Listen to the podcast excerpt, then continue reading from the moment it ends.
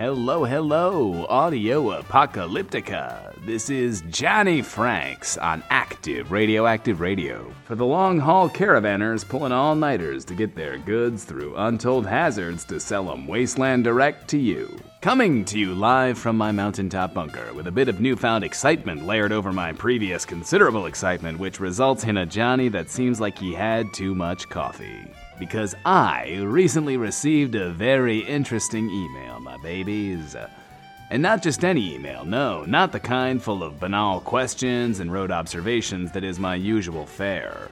So, what is it? What's this mystery mail that your delectable host received?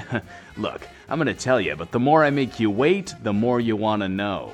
Your desire rises, your curiosity grows, and before you know it, I've got you right where I want you. Oh, yes, I do. Are you ready? I got an email from Haven.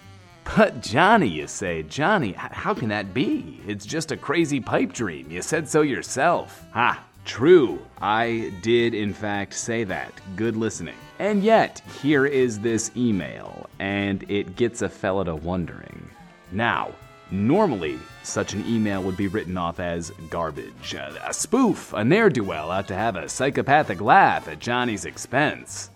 But perhaps it's too good to pass up because you see, it's an invitation to a party.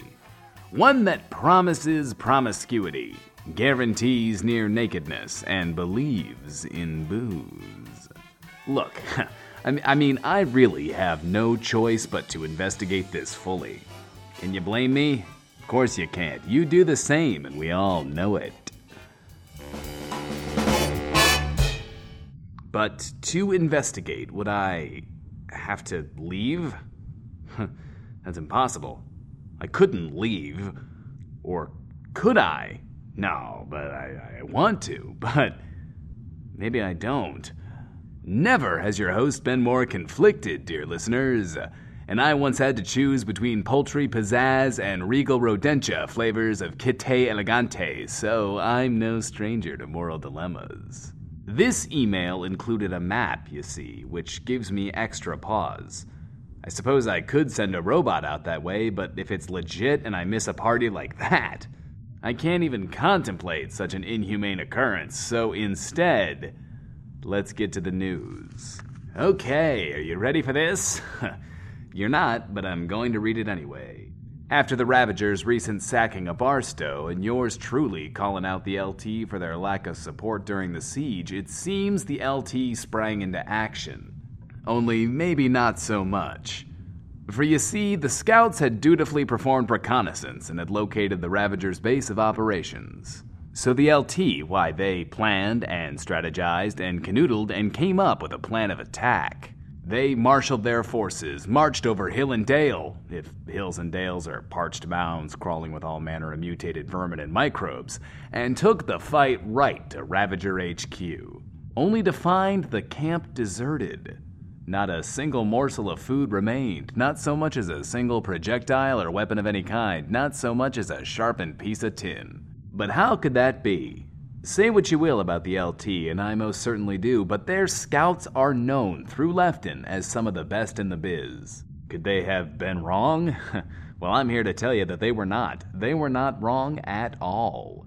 But that means the intrigue just kicked itself up a notch because for the Ravagers to have abandoned ship before the LT arrived means there's a mole within the LT. We've now moved into full on spycraft and subterfuge, and it's as delicious as tasty things get.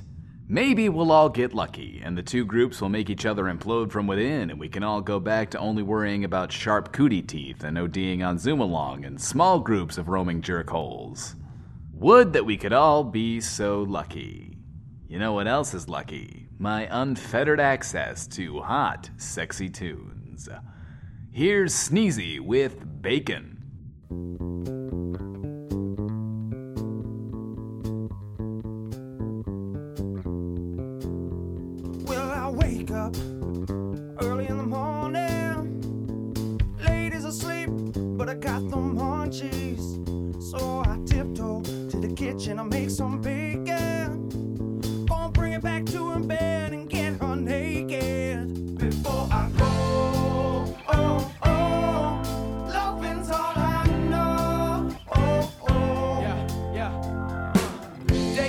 Drinking endless mimosas, having fun like we supposed to. I'm trying to feel alive, so I'm coming on the fast so I could ride with you. It's too late what they said, but I'ma get it like every single day. And if I fail, I swear we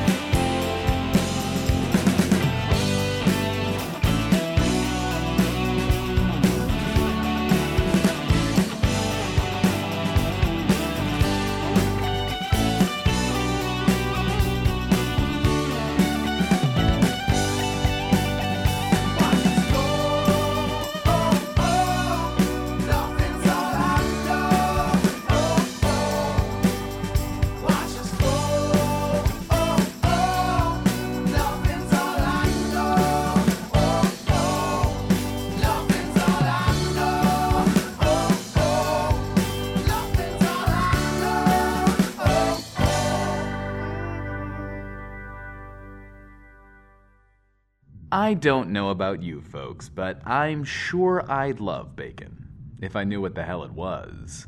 Must be some hot stuff, though, right? You know what else is hot? Julio and GX 500. Or so I'm told. Hello. My name is Julio.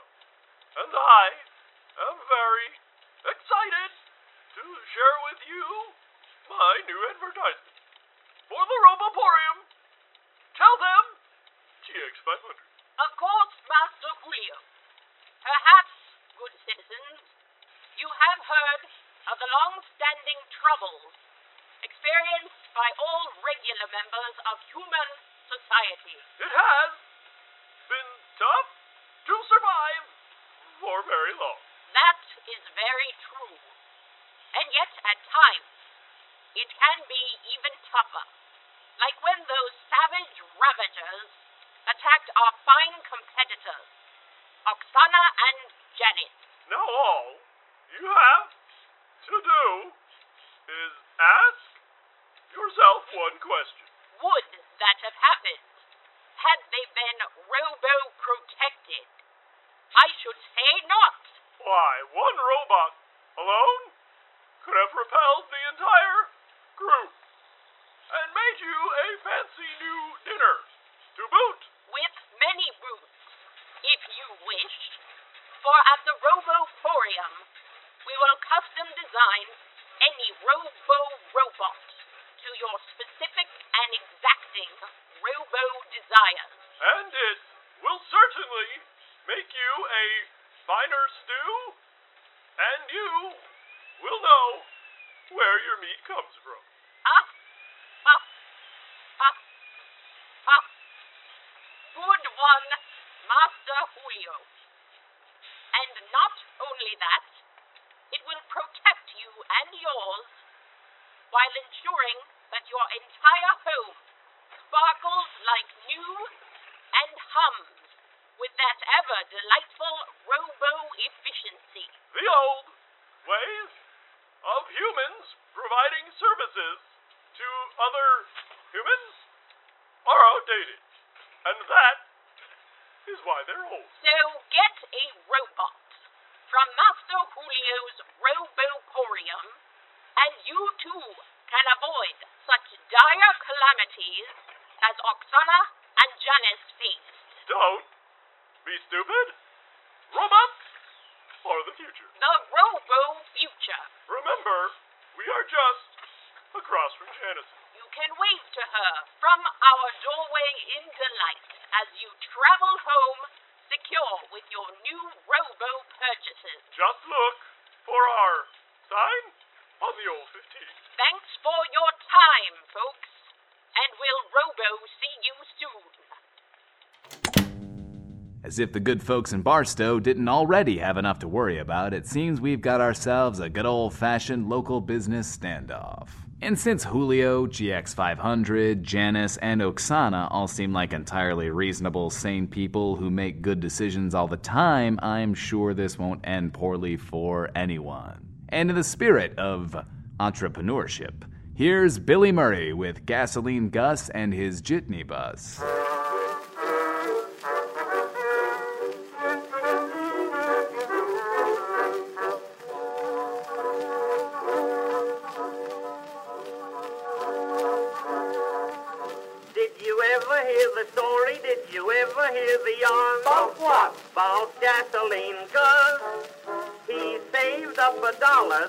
Then 20 cents. Then what? Bought a jitney bus.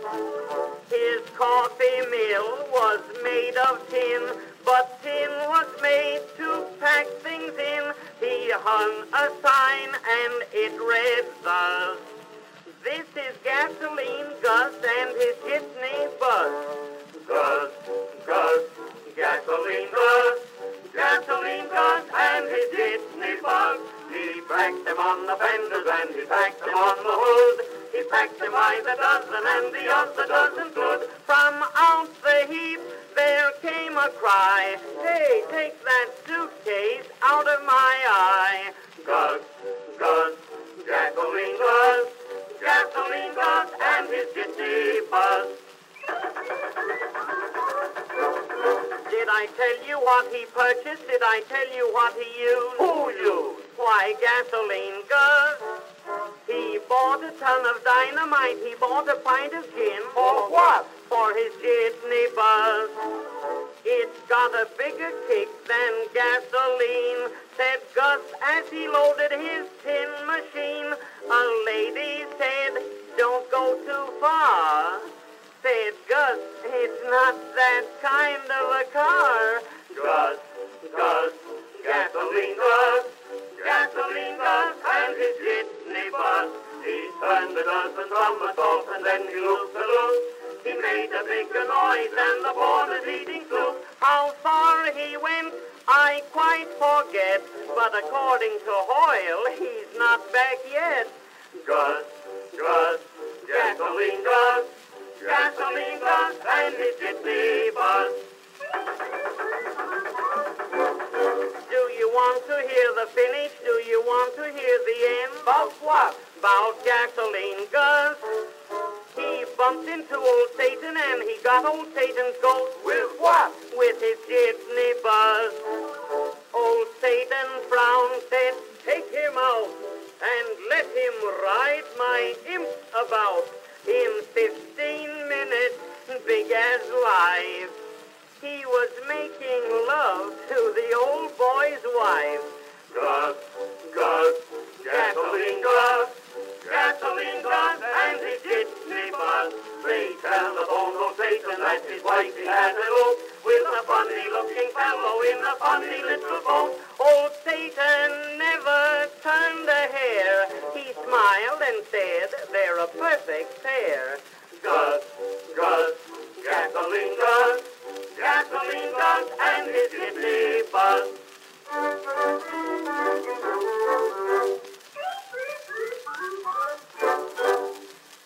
Hey, Gus's success got you down and wondering what you've accomplished with your life? Do what I do. Ignore those feelings of inadequacy and read some mail. Ah, now see, this is a good one. Short, sweet, and right to the point. At Markin St. Louis writes, What's the best way to filter water? Johnny admires your succinctness, Mr. St. Louis. It's brief and bold and doesn't beat around the bush. And so I feel that you deserve an answer no less truncated, free of the verbiose verbiage that is something of a hallmark in my speech patterns. Because the very least I can do is be as quick and speedy with an answer as you were with your question. And I dare say you deserve no less. You're a busy guy. You've got stuff to go, places to do, things to be, and so I'll tell you the best way to filter water. Yes, I'll tell you. With a water filter. Moving on. Well, hey, looks like Joe wants me to play another file for him. I can hear your surprise from here. Oh God, Johnny, please tell me Janice is okay. Please tell me she's okay. Please, please. I need to know she's okay, and thank you. I mean, I just, Johnny, I've been worried sick since I heard your last show. I can't stop thinking about it or talking about it. And I asked Felicia, oh, did you know that lady with the squirrel? She's totally my pal now, and uh, and you called her Felicia, so uh, I do too, and she loves that. Anyways, uh, I asked Felicia what I should do, and uh, she had some really good advice for me, Johnny. She said, uh, let me see if I get it right. Uh, oh yeah, look, meat face. If you don't shut up the hell about that woman, I'll find her, kill her, and eat her. So, uh, it really made me think, you know. I'm sitting here stressing out because I can't do anything but wait to hear how she's doing. But, uh, what if, I don't know, what if I, uh, went to go see her and, uh, talk to her? So then I'd know how she was. I wonder if maybe Felicia's right, that, uh, doing something is better than just sitting here and thinking. Nah, I don't. She doesn't even know me. You gotta tell me, Johnny. Is Felicia right? I'd like to begin by saying that I'm flattered to have become something of your personal psychiatric sounding board, Joe. You've chosen wisely. Or completely at random. It's really hard to say. But you see, Joe, you've already got the answer. You already know. Last time I told you to go knock on Felicia's door, and by golly, you went and you knocked. Well, one assumes because now she's talking to you. And yes, okay, they're mostly death threats, but that's so much more talking to you than anyone did before. And if you keep talking, you might just make a friend. So if you went and talked to Janice, well, who's to say what might happen? So, Joe, the answer's been inside your heart this whole time. Oh. So you go talk to Janice, you knock right on her door and see what happens. And maybe wear some flame retardant clothing, just in case. I mean, I'm sure it'll be fine, right? Probably. Speaking of fine, time to check in with good old Remick, the finest snaker this side of the sip. Johnny, oh my god, shit is blowing up out here. Not literally, though maybe that's not that far off. Shit, somebody's coming. Shit, shit, shit.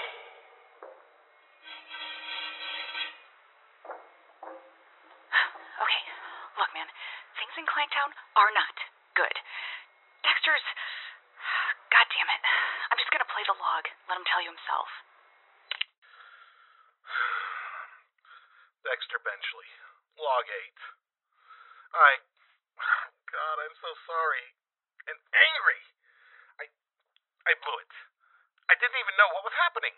Remick at the, the candy shop? She said I could keep 10% of my fines while out snaking, and, and snaking works up a real appetite. So I ate a can of artichokes. And I guess it had turned. I was so sick. But there was a new initiative in town to try to clean things up a bit, and I didn't want to just hurl right there in the street. I ran to the nearest latrine to relieve myself, but. I didn't know. You have to believe I didn't know. It's not like it says Mayor's latrine above the door. I mean, would he have rather I puked on his newly cleaned streets? I got kicked out of Clanktown. Remick, she's a stand up lady. She tried to get the mayor to call off his goons. I guess she's dating the mayor's muck shoveler or something, uh, but even they couldn't help. It did no good. They ran me out of town and put out an arrest warrant for Remick.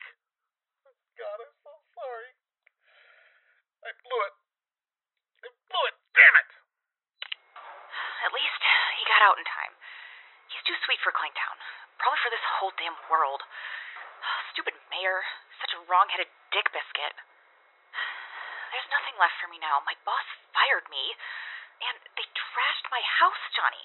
Yeah, sure, it was maybe more like a bundle of sticks with a tarp, but it was my bundle. And there was stuff in there. My stuff. Everything's gone. I gotta get out of here. I'll find Dexter, and we'll figure out what to do next. Maybe we'll come visit you. Remick, I.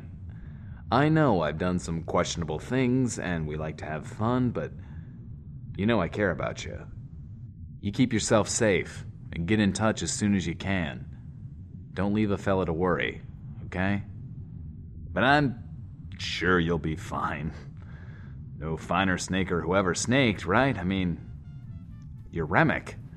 I'll be sure to get you news as soon as anything comes in, dear listeners. Uh, I'm sure you're just as concerned as I, but there's one person alive who will find a way to survive. It's our Remick.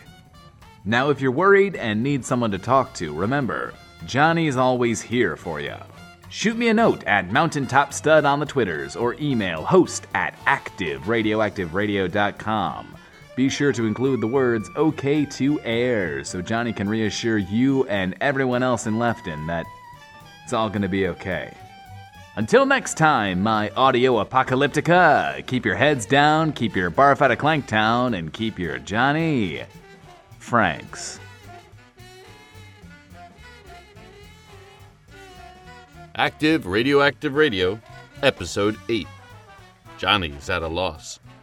Featuring the voice talents of Jack Kalk as Johnny Franks, Jeffrey Bridges as Julio, Susan Bridges as GX500, Philip Weber as Joe, Jesse Moore as Remick, and Dave Morgan as Dexter.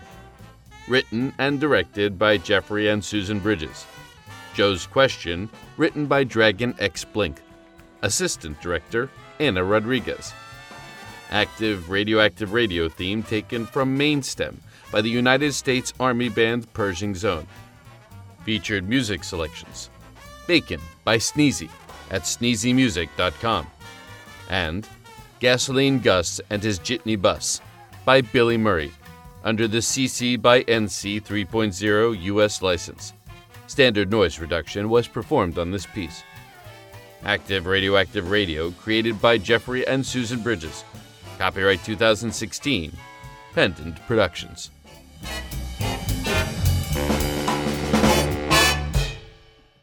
For more information, visit pendantaudio.com. Thanks for listening. Johnny Frank's statements on Ravagers, the LT, Oksana, Julio, and GX500 are for entertainment purposes only. No endorsement or disavowing should be inferred except where explicitly intended, which is basically always.